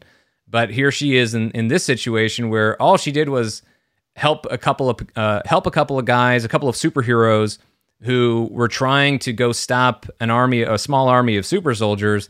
That's all she did, and she's an enemy of the state, and there was no path to forgiveness for her. So it's, that, she has every yeah. right to be mad, and I, I think they set up why she feels, why she feels slighted. I think they set up why she feels the whole system is hypocritical. I think it's there, but it because her perspective on this is so different than you know being the one to stand up for Cap in Captain America the Winter Soldier, being the one to give the, you know, you move speech from Captain America Civil War at, Peggy's funeral, and then being the person who would put her put herself on the line, put her career, put her freedom on the line in order to help Sam and Steve in Captain America Civil War, if you're going to have if we if that's all that we've seen from her and that really is all that we've seen from her because she hasn't had that many scenes total in the MCU up until this point, and yeah. you want to have a huge about face in this scene, totally okay to do that because we understand the motive behind it, but it is jarring regardless of our understanding of the motive behind it. So you also want to have a little bit more time to live in it and connect with this character and go through that process. And maybe it happens later on in the series, and that's okay. But I also feel like even if we get more information later on in the series, I'll still feel like this scene deserved a bit more. It deserved a chance to take a breath to go through this this shift in perspective for Sharon and then move back to our, our plotting for this scene because so much of it just feels like in this episode we're just going from place to place to place. We go here, we go here, we go here, we go here because we need this, this, this, this, and this. And these other moments with, that are the bigger character moments, I feel like they, they got a little bit shorted in this episode. And this is probably the biggest one. Yeah, and I think that that's fair. I, I, I know she helped them get out, and I, looking back on it, because I just was confused. Was there something else that they're alluding to that she did?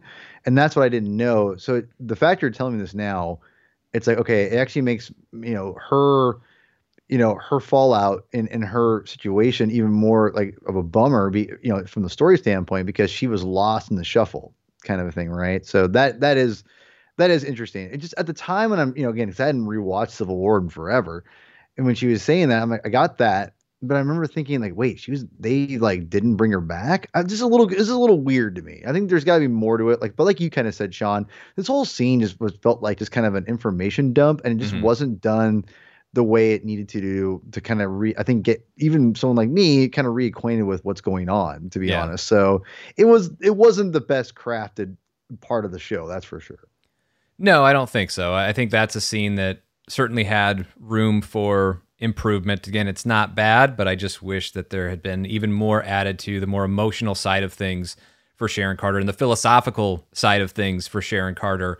But it does point to this question, and that's where we see some overlap between Sharon Carter and Zemo. I mean, she even calls the she refers to the stars and stripes. She said the stars and stripes is all bullshit when she's talking to Bucky and the fact that he bought into it with Captain America and of course his pal Steve. So Sharon is, uh, of course, they're looking for uh, they're looking for Doctor Nagel, and she knows that Doctor Nagel works for the Power Broker. Be interesting to find out exactly how she uh, how she knows that. Sam offers to get Sharon's name cleared if she helps, and Sharon seems to care about that, although she doesn't trust Sam's ability to do it. I don't know if Sharon really cares about it, but we will get to that as we go on through the episode. So then the next thing we get is the party because we need Sharon's going to get information from her clients because they're all really well connected, which gives us a reason to hang around for the party. But really, the only benefit to the party is dancing Zemo. Now, it's fair to say that that's a pretty good benefit that we get dancing Zemo in this scene, and that's a lot of fun. And I laughed pretty hard at it as I was supposed yeah, to but it, also felt like a little clunky part of the episode. Like, why do I need to see this party? Like, it's just I don't see Sharon getting the information at the party, so I could go straight to the shipping yard. I could have I could have had dancing Zemo actually back at the first bar. Like I didn't. Yeah, need, that's a good point. Yeah, uh, that that sequence. I mean, it's not long. I mean, it's probably not even. I don't even know if it's a minute long that they're there, but I would have rather spent that time being getting more of that conversation with with Sharon because I do think it points to something pretty big, you know, thematically that conversation. I think it, it pointed to something that whole idea of challenging the notion of heroes and symbols, and that's been a big part of this series so far. With what Sam is learning about discovering the existence of Isaiah Bradley and why Sam didn't feel like taking the shield in the first place, why he didn't necessarily feel like that was the right thing to do, because there are certain things that maybe I don't. He doesn't agree full stop with Sharon or Zemo, but there are certain points that they make and certain things they believe that Sam can certainly understand in, in his own way. So I, I think, and for of course his own reasons. So I that's the stuff that is so good and has made this series so rich so far that it would have been great to spend even a little more, more time on that with Sharon. But setting that aside, after the party, we get to the shipping yard and they find Dr. Nagel who, uh, you know, he's chilling out to some music, working in his lab. And then, of course, he is approached by Sam. And, and initially, Dr. Nagel doesn't care, but then he sees Winter Soldier, and that's a little scary. And then Sam says, of course, you know who this guy is as well, Baron Zemo. And this scene was a little. Yep. Not my favorite. Yeah. There was a, a little bit there that, that was not great, but the information that he communicated was valuable. We get the history of this character. We find out because there was already that question last week why aren't these super soldiers? Why don't they bulk up? Why is there no machines or anything like that? Well, I think we already saw that there were differences as well in the Siberian Winter Soldiers uh, that we saw back in Civil War. But Nagel confirms that his version of it, it doesn't require any machines. It doesn't result in anybody getting jacked up. So that's why we don't see the size changes that we saw, of course, for Skinny Steve way back in Captain America the First Avenger. But we also get a, an important sequence of events for how Dr. Nagel became involved. He was brought into Hydra's program after the failed Siberian uh, test subjects, and those are, of course, the ones that Zemo killed in Captain America Civil War. After Hydra fell, Nagel was recruited by the CIA. That's a very important detail, I think. Mm. They had blood cells from an American test subject, that, of course, was Isaiah Bradley, and there were semi stable traces of the serum in Isaiah Bradley's system. Of course, Dr. Nagel doesn't refer to Isaiah Bradley by name, doesn't even know who it was, just refers to him as a test subject, which, of course, is something that Sam notes later on in the episode. But Dr. Nagel had been working on it and developing it, and then he turned to dust.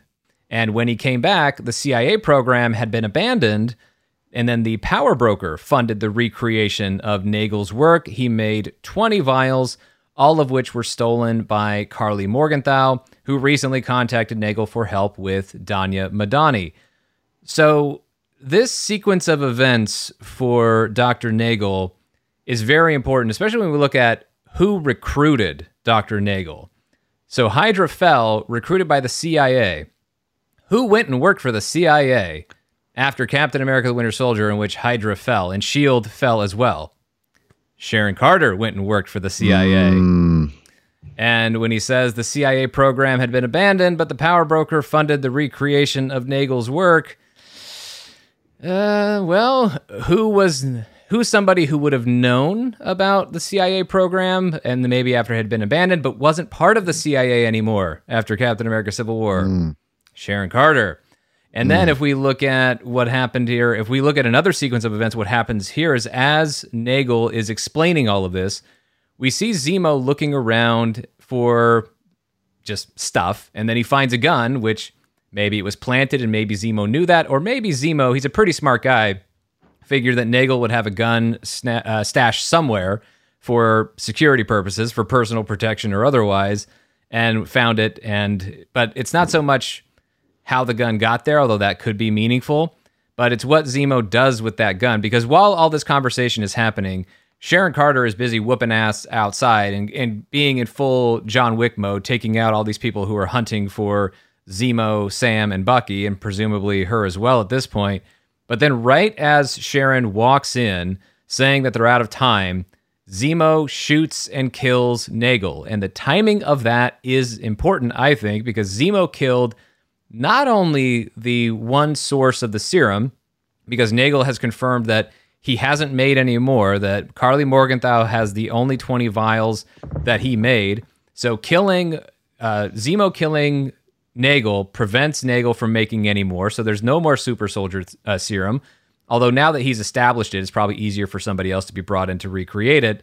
But Zemo has also killed immediately the only person who could have ID'd that we know of so far the only person who could have ID'd the power broker because Nagel's been working directly for the power broker who may have just walked in. Sharon Carter is definitely a strong suspect to be the power broker in this series. And even if she's not the power broker, there's got to be some connection and she's got to be working for or with the power broker. It seems like we, we see that she's got this whole new life for herself, that she's made a bunch of money. And okay, the art that she sells justifies that, but it could also just be a cover for how she's really making her money. And she has all the connections to be doing this. So, I mean, the timing of when Nagel was shot was very suspicious, but it was also Nagel talking about being recruited by the same exact organization that we know Sharon Carter was working for.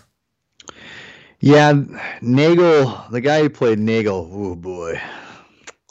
Sorry, this one's rough. Um, this was a rough scene because of that. But it was like you said. I didn't. There's a lot of different things going on with this. The whole power power, uh, power broker thing. I'm not even. I didn't even consider Sharon, so it's kind of blowing my mind everything you're saying. But what I what I think is interesting is that you know there's they've emphasized the fact that there's no there's no bulk up there's there's differences and one of the things I always go back to is you know the red skull right why is he the red skull well because the super soldier serum wasn't fully you know figured out yet and erskine dying and was a big deal and i think continued to be a big deal i think in the comics and i think in the mcu because if anyone could just create a super soldier they'd be everywhere right so it diminishes Captain America or whatever. Mm-hmm. So you have to have it be a limited thing, or so it has to be something so different than Cap that it makes sense. Like, like for instance, I was a little perplexed how the whole throwing the shield thing was going to work out, and I, I think they managed to figure that out with the whole John Walker throwing the shield last week and last episode. I'm like, okay, I, I get it now. Anyone can throw the shield. I get it. So, um, you know, because to me, I always thought that the shield throwing and all that stuff was kind of all kind of tied into the super soldier serum, but whatever. I digress. But what I do find interesting is the emphasis of like, there's no, you know, there's side effects, there's no bulking up. I think my, I'm going to call it now. I think there's there is a side effect to the super soldier serum. There is something going on, and that's why she reached out to him again. That there is a side effect, but they didn't see it till recently. Um, and I think that's why they're reaching out to him, and they need to figure out what the side effect is because they're probably losing their powers or they're causing someone to die, as we saw in the beginning of this episode. So there's. Well, the super soldier serum didn't cause Mama Donya to die. She died of tuberculosis, and that's actually what Nagel says Karli reached out for. Karli wanted, oh, okay. yeah, Karli wanted help because uh, Donya Madani was dying of TB, and that's what Karli needed help with.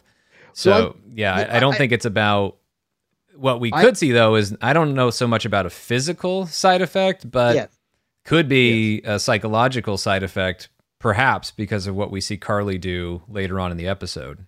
Yeah, so I think there's I think there's something more there than just that. I, I think there's something I think there's something to the side effect, and I think it's again it's it's the whole like kind of you know pick your poison kind of a thing, you know, and I think that's what makes Steve that perfect specimen even more important because he like he gets bulked up, he becomes like the physical embodiment of perfection. Yeah. And you know he just happens to be almost a perfect human, almost a perfect human being inside as well, or a good, you know, a very right. good person. So, well, yeah, Erskine said it. It amplifies yeah, exactly. the person who you are on the inside. It doesn't just amplify the physical being; it amplifies the emotional, psychological one as well. So I think that that's where we're kind of getting at, and I think there's we'll get to another couple scenes here in a, in a minute that I want to kind of emphasize about the super soldier serum. So yeah, I, I, think I think she reached out not just for that, but for other stuff too. I think there is, and we don't know. She said she died. She died of TB. There could be more. I, I think there, there's something more to it, and that's where I'm, I'm going to go with. So I, I'm sticking with it. I'm calling it now. We'll see what happens. Go for it. I mean, I, I think there's a lot of things going on here. I mean, I'm I'm curious with Zemo. Like, if does he know that Sharon is a power broker? Are they, if she is, and, and are they working together? Because if I they, was wondering the same but thing. if they are, because that's where you could say that you know Sharon knew which container it was, which I mean that was information she could have got at the party where Zemo was dancing and, and whatever. But I mean, it's a fairly normal thing that uh, a gun would be in a place like that, just based on every movie and television show I've ever seen. So I'm okay with Zemo just searching for a gun and happening and and just finding one, and it makes sense that there would be one there, but maybe it was planted and maybe Zemo knew it was planted and maybe it was a, head, a heads up because I have seen some people one of the criticisms I've I've seen of the episode from others that I don't necessarily agree with is the notion that and, and I'm not the only one theorizing the whole Sharon power broker thing. All right, I'm not I'm not filing a receipt on that. There's that's out there, and there's plenty of people who are suspicious of her. But I, I think that one of the criticism, criticisms I don't necessarily agree with, or it may not ultimately prove to be much of a criticism, is what a coincidence it is that Sharon Carter is in Madripoor, and that just so happens to be where Zemo, Sam, and Bucky went. Maybe it's not a coincidence. Maybe Zemo knew she was there the whole time, and that was exactly why they went there. All of that could have been coordinated, planned, and everything like that. And even if there is no connection, or collusion between Zemo and Sharon Carter, it still works because Sharon had a legitimate reason to be there regardless. So it, it's totally fine with me. It, it, I don't really have any sort of issue with that specifically. But in looking at everything else that's happening here with Zemo, the only thing that makes me doubt that he's working with Sharon is he just killed, if Sharon's the power broker, he just killed her one source of super soldier serum. But that also feels like the kind of thing that Sharon shouldn't have minded it so much. Like if she's the power broker, like why, and she needs Dr. Nagel, why the hell would she lead Steve or not Steve, Sam, Bucky, and Zemo straight to him? Like why would you do that? You would try to throw them off the scent and figure something else out, or or so you would think. But now that the serum's been created, it's one thing that you need a guy to finish making it. But now that Nagel has finished making it, then as long as she can get her hands on the vials that Karli Morgenthau stole, or maybe Nagel was lying that those were the only 20 vials, that maybe it's something that Sharon is confident that they can recreate. Although she's not totally happy about everything that's happened because she does talk about there being a couple of problems a little bit later on. But a lot of suspicious things happening. Interesting to see if there's a connection between Zemo and Sharon Carter. You could even argue because there's been the theory that's out there, and, and again, I'm not filing the receipt. It's already been out there in lots of places that if we're talking about Sharon Carter and maybe why her perspective wasn't quite as much of an about face as it may have seemed when we saw the the scene at her place in Hightown, maybe it's because she was already working with Zemo in Captain America Civil War. You could certainly point to a lot of things that she did and choices she made led the characters along to the places they ended up in Civil War. I don't want to go too deep into that because maybe that'll turn out to be the case and we'll get more backstory on that. Maybe we won't either way, whether this is something Sharon's been up to for a long time or something that is more recent, I feel like there's got to, if she's not the power broker, and I think there's a good chance she is, there's got to be a strong connection. But I also feel like one of the other things we may learn about Sharon when we get more info is even though Endgame suggested she was blipped, if she was off the grid in Madripoor or wherever else, how would anybody even know she was blipped? Did they just, maybe there was just an assumption that she had been blipped because she was missing and she hadn't checked in with anybody.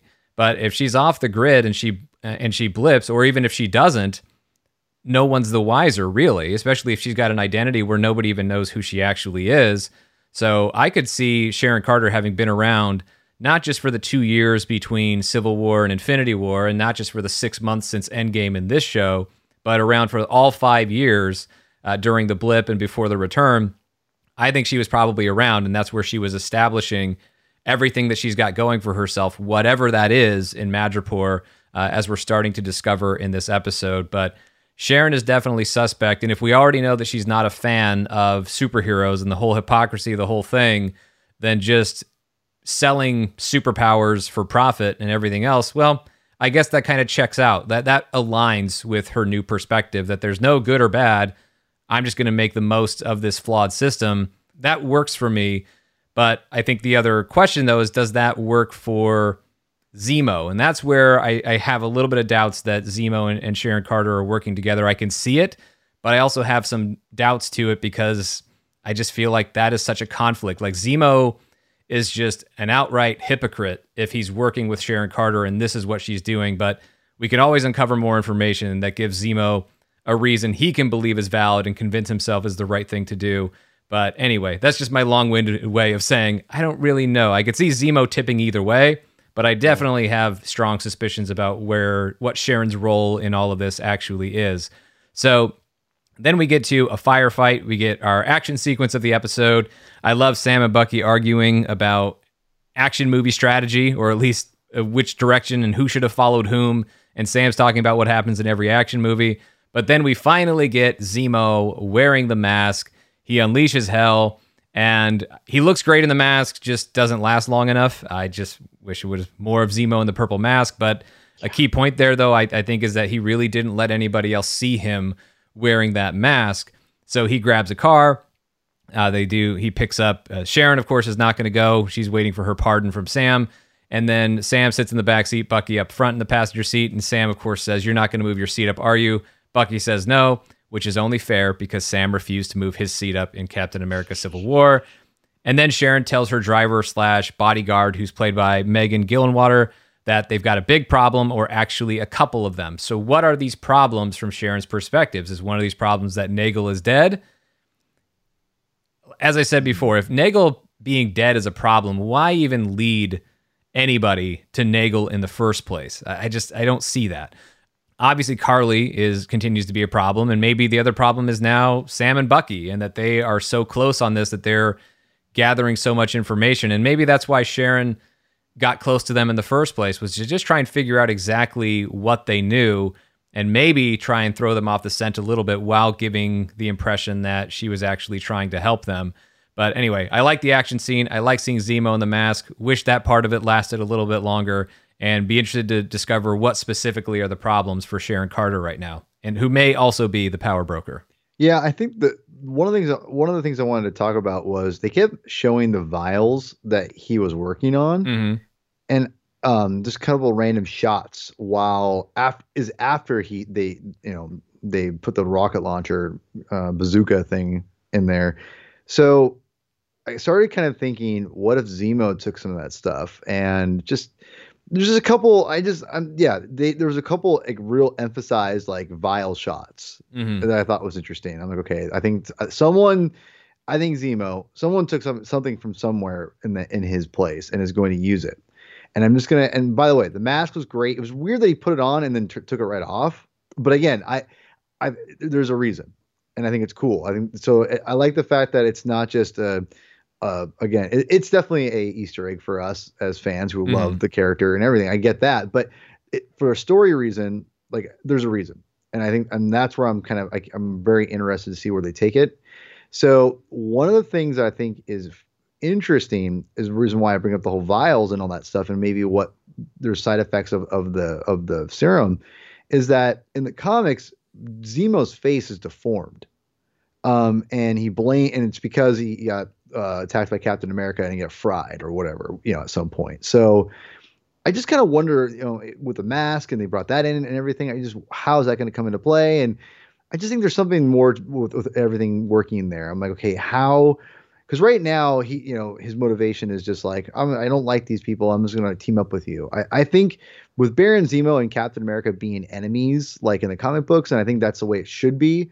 Uh, there's going to be a reason for Baron Zemo to hate Sam specifically at some point, and I'm curious when that's going to happen. At least for for me, I think there's going to be something there. Maybe Bucky too. I don't whatever, but there's something there. I'm just curious where that is, and I'm wondering if taking the serum is maybe part of it. But there, either way, there's the serum isn't out of the it, the serum from that from that whole explosion is there's something to be done with it. I, I think so. But yeah, Sharon Carter, I thought it was very interesting. Like I want to know what the heck's going on. It's yeah, it could go a, bunch of different directions. It, it definitely has made her character more interesting at the very end. I'll say that. So um, Definitely. yeah. Well, and there's definitely there's still vials available in theory, right? Because there were 20 She vials. 18? Yeah, there, there were 20 18. vials. There were eight flag smashers Eight. who were right, super soldiers. That means there's 12 that we know of that are Okay. presumably unused. So there's still at least that many out there, but it could be even more than that. Why would we presume that Nagel was telling the whole truth? Exactly. Yeah. There's no reason to assume that he is absolutely a 100% truthful witness because he was trying to not say anything and trying to be all tough in the first place. So the, the possibility that he was lying is a strong one. And I said that's where I could see Sharon Carter being okay with the idea of Zemo killing Nagel, uh, especially if it protects her identity. But I'm, or maybe it's something where Zemo knows that she's the power broker and is trying to protect that because that's not, it's not so much the two of them working together, which it could be, but it could also just be that Zemo, he there's there's power in him having that knowledge. If he's the only one now who knows that Sharon is the power broker, that that's something he can use to whatever end he is seeking out of this because he's going to want something. I don't think this is just Zemo wanting to finish his work and he'll eliminate super soldiers and be like, okay, we're done here. Zemo always has a bigger plan. And so I, I think that we will find out what that is and, and whether or not Sharon is a part of that is just something that I think remains to be seen. But we cut to the Flag Smashers. They're back in uh, we're back in Latvia, and it's a conversation between Dovich, played by played by Desmond Chiam, and uh, as well as Karli Morgenthau. And we get a little bit of backstory on both of them. Dovich did mob security in Madripoor. Karli thought she was going to be a teacher like Mama Donya. She went to Madripoor after she had been put back out on the street after the blip and everybody came back.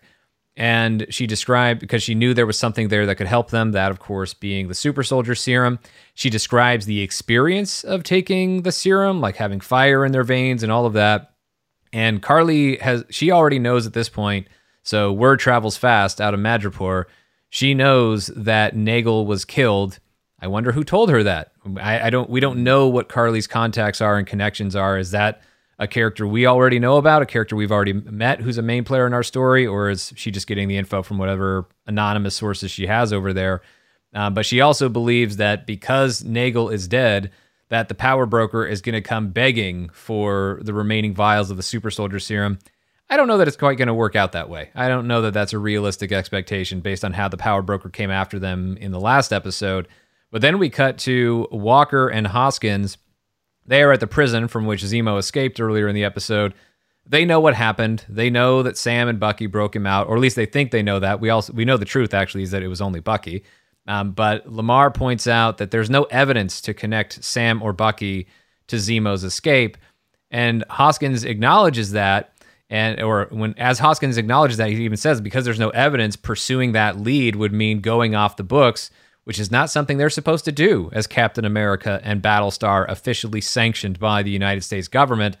Walker doesn't care about any of that, and he says, "Lemar, if we get the job done, do you really think they're going to sweat us on the how? And that's just more of Captain America not being what Captain America is supposed to be. That's mm-hmm. essentially saying that the ends justify the means. As long as we accomplish our mission, nothing else is going to matter. But how you do it actually does matter, especially if you're Captain America. But that's Walker just not understanding and also just feeling like being Captain America means that whatever he does is inherently justified because he's Captain America. There's no such thing as Captain America being wrong. Even though Steve Rogers, by the way, when such things happened, would admit when he was wrong in the MCU. Even told Tony he was sorry about not telling Tony about Bucky having killed his parents and how that created a disaster in Captain America Civil War. Steve's the kind of person who doesn't just assume that he's that it's right that whatever he's doing is right simply because he's Steve Rogers or he's Captain America and he wields the shield. But John Walker totally feels that, and that's what makes him wrong to be Captain America. He is the wrong choice because of everything that he's showing us. He has done stuff to earn this spot. Yes, he's had a great career in the military, and yes, physically he is a he tests off the charts and he's intelligent, he's all these things three medals of honor, jumped on four grenades. Great. All of that's wonderful, but that all of those accomplishments, all of those achievements, that alone, those things all together do not qualify you to be Captain America. There is something inherent within you uh, that you have. It's also some, it's about the choices that you make. It's about your moral and ethical stance.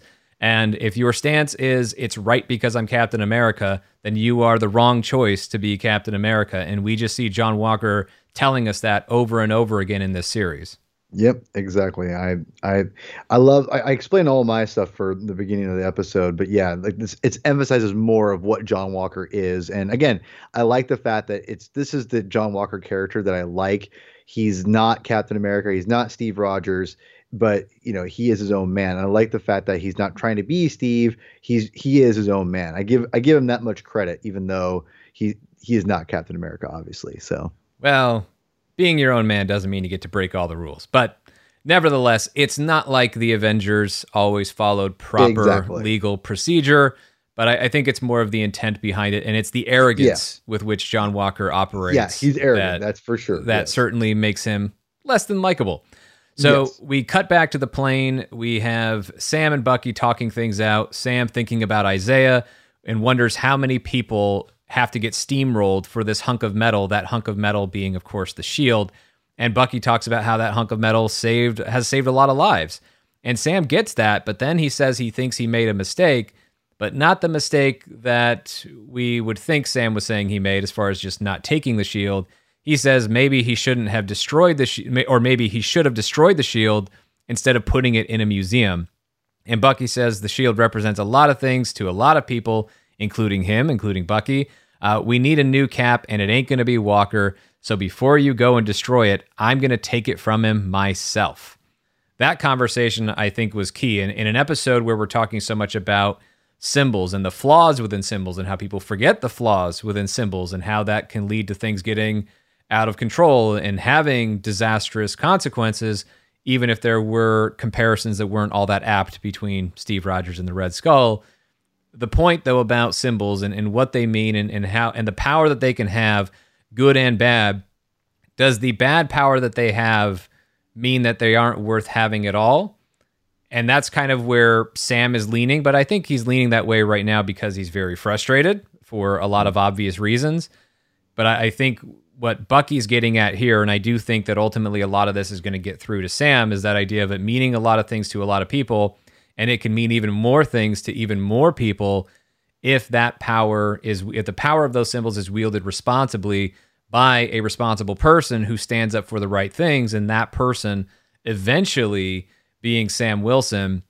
So I really love this conversation between Bucky and Sam. I love when these ideas come up, and it does play off of points that were raised by Zemo and Sharon earlier in the episode. So we're building off of really interesting conversations that play thematically into what we're dealing with in this episode or in this series. So even though that was a quick conversation between Sam and Bucky, I found it to be very meaningful. Yeah, yeah, I think I really like this the fact that you know it means a lot to Bucky to have Captain America in their hands at what Steve wants, and I love the fact that again, going back to what you said earlier, Sean, that this is you know Winter Soldier is going to do the dirty work, and he's going to do what needs to be done, even though it's maybe not be what Captain America should be doing. It needs to be the shield needs to go from Walker, and I like the fact that it's going to be Bucky. It's going to be Bucky versus a U.S. agent, which I'm pretty stoked about, to be honest. That's going to be a rad, rad moment. So I'm excited to see that. But yeah, uh, it's a great scene. Well, I think we're going to see Bucky versus John Walker, but we may ultimately see Sam Wilson versus John Walker as well, and, and, see who really takes the shield. But it's it's not just about who takes it; it's about who keeps it. And I think eventually that will be Sam.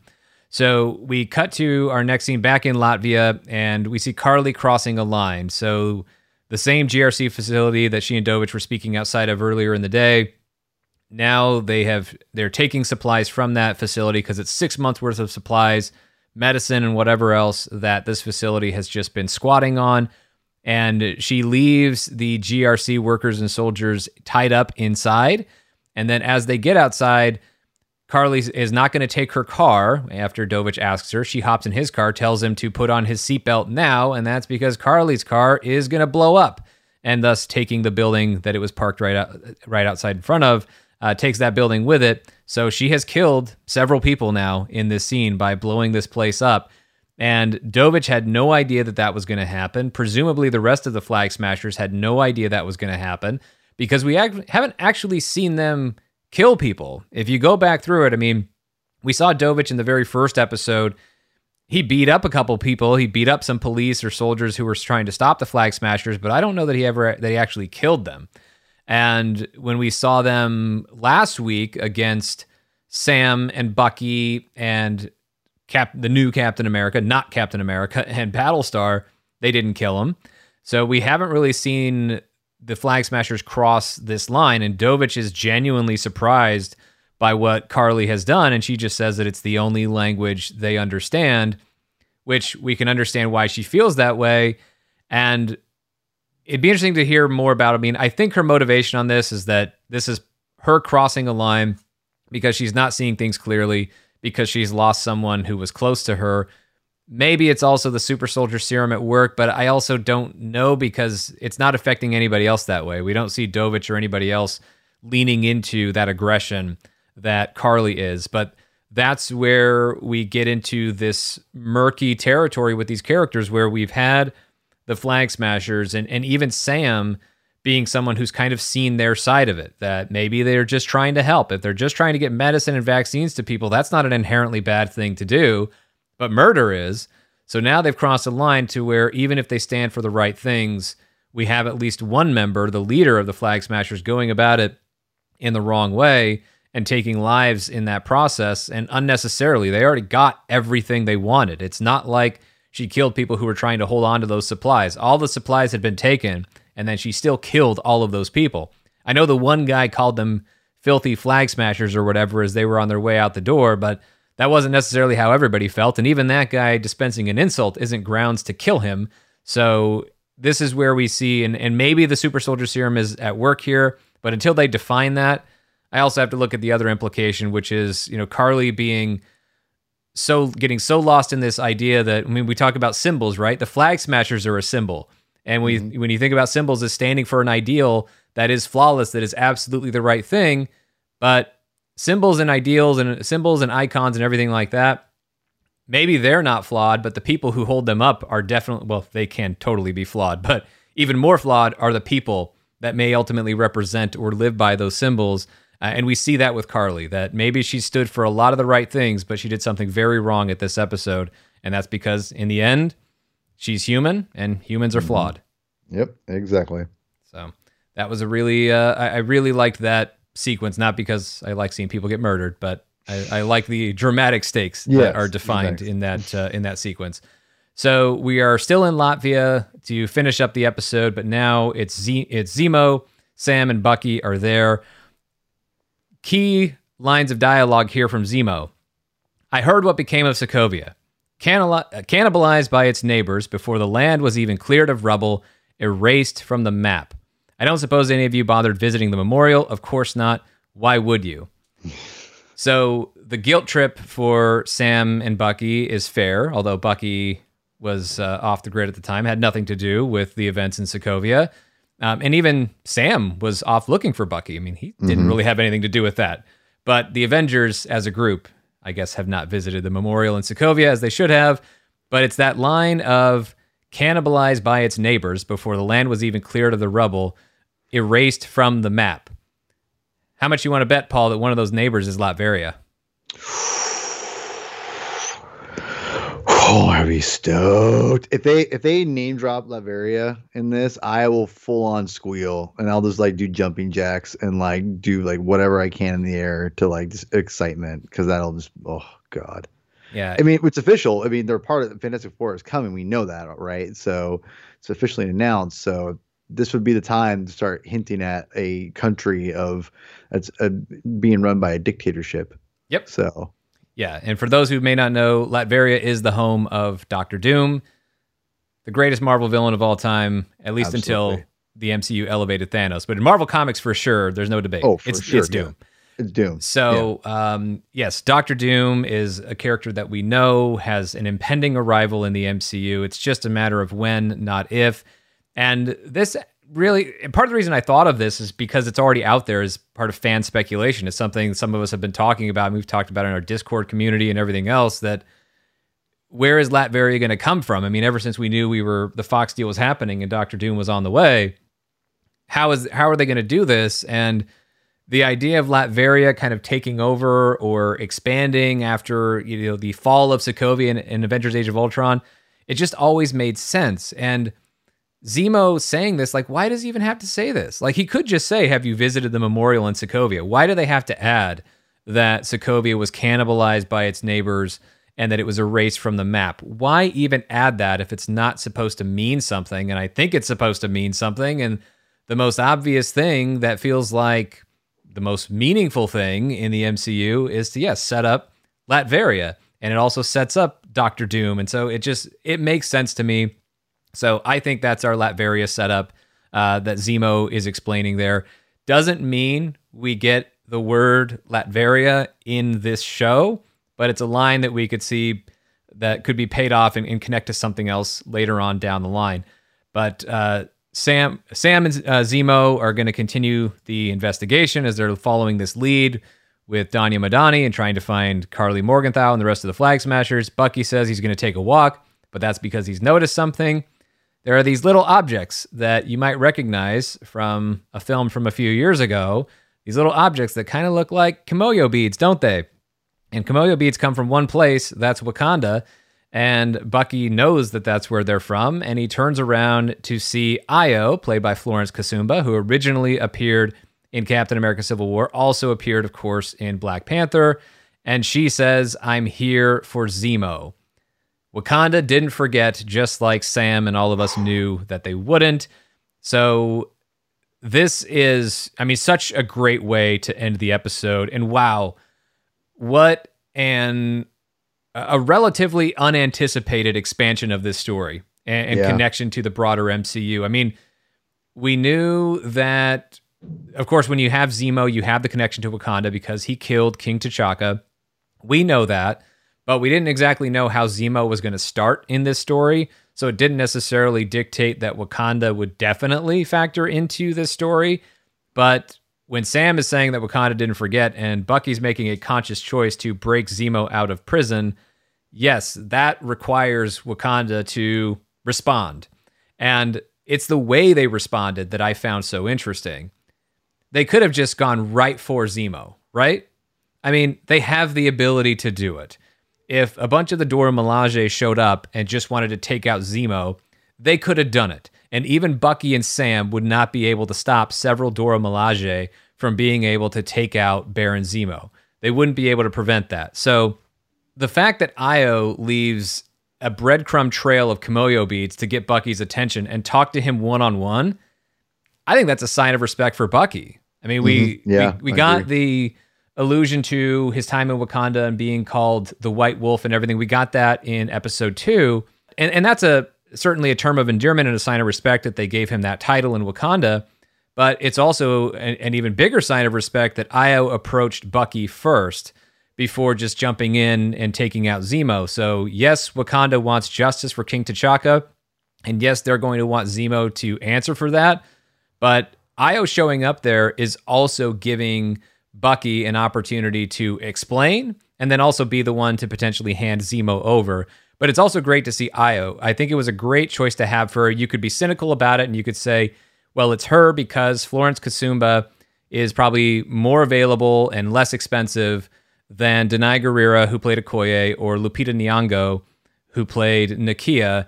So it's easier to do that.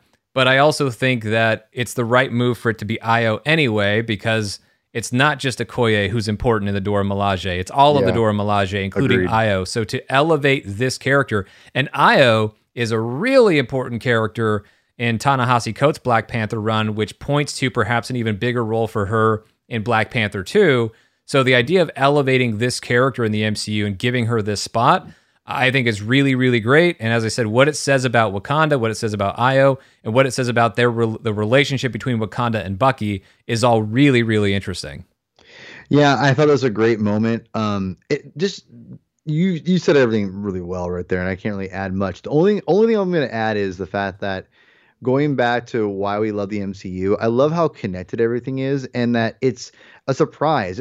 This episode, the ending, how it worked, it felt like a 22 page comic book where.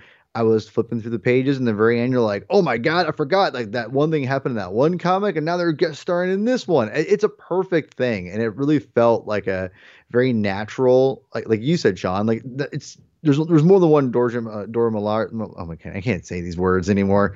Um, Dora Milaje, uh, uh, character, or yeah, I got it. There you go. Yeah.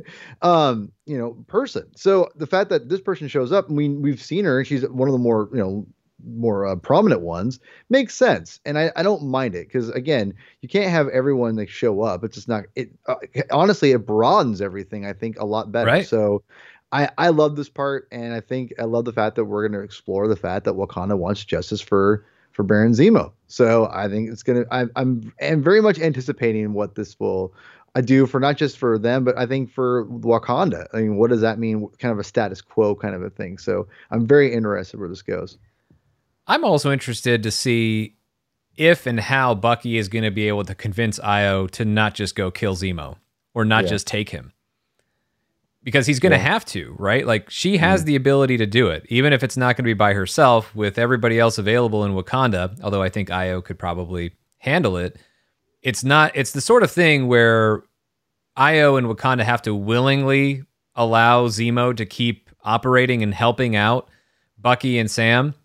But that also goes into the relationship between Bucky and the respect between Bucky and Io and also the people of Wakanda in a, a broader sense that if they may trust him if he says we need to we need to do this now and then I will of course hand him over to you but I still don't think that's going to work out because I think Zemo has other things going on although I don't necessarily think that you know it's because Bucky's going to let Zemo go. It might be the sort of thing where Zemo, of course, is able to just get away on his own. We'll see. But that conversation between Bucky and Io, I'm really looking forward to. And the way they set it up and established it at the end of this episode was really exciting. And the way you put that is like the end of a monthly comic is totally that thing.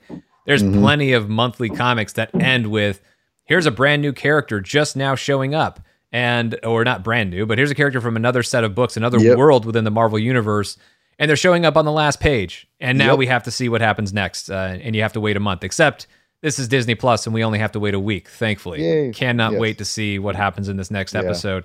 Uh, but that is where we're going to finish our coverage of this episode of The Falcon and the Winter Soldier. But before we get out of here, just some folks to thank. Thank you very much to Frank R, Lucy G, Kevin M, Jordan ML, and Harish N. They are some of the latest patrons over at patreon.com slash Sean Gerber. That's S E A N G E R B E R, where we have exclusive podcasts that are not available anywhere else, including Patreon credit scenes where we discuss additional topics that just don't find their way into the spoiler reviews that take up all of our time right now. so, this Patreon credit scene that is uh, corresponding with episode 197 of MCU Fan Show, we're going to be talking about that brand new Black Widow trailer that Marvel yep. Studios just dropped. And so you can find that at patreon.com slash Sean Gerber or just click the link in our show notes. And remember to follow us in all those places you can. We're at MCU Fan Show on Instagram, Twitter, and Facebook. Paul, where can they find you? You can find me on my new YouTube channel, The Comic Binge. Uh, and again, thank you for everyone who's already subscribed to it. Please go and subscribe, like all the videos so I can get to that sweet, sweet, sweet algorithm. Um, and yes, follow me on Twitter at Herman22 with two N's, aka P Thug. And you can find me on Twitter and Instagram at Mr. Sean Gerber. So for Paul, I'm Sean. Thanks for listening. We'll see you next time.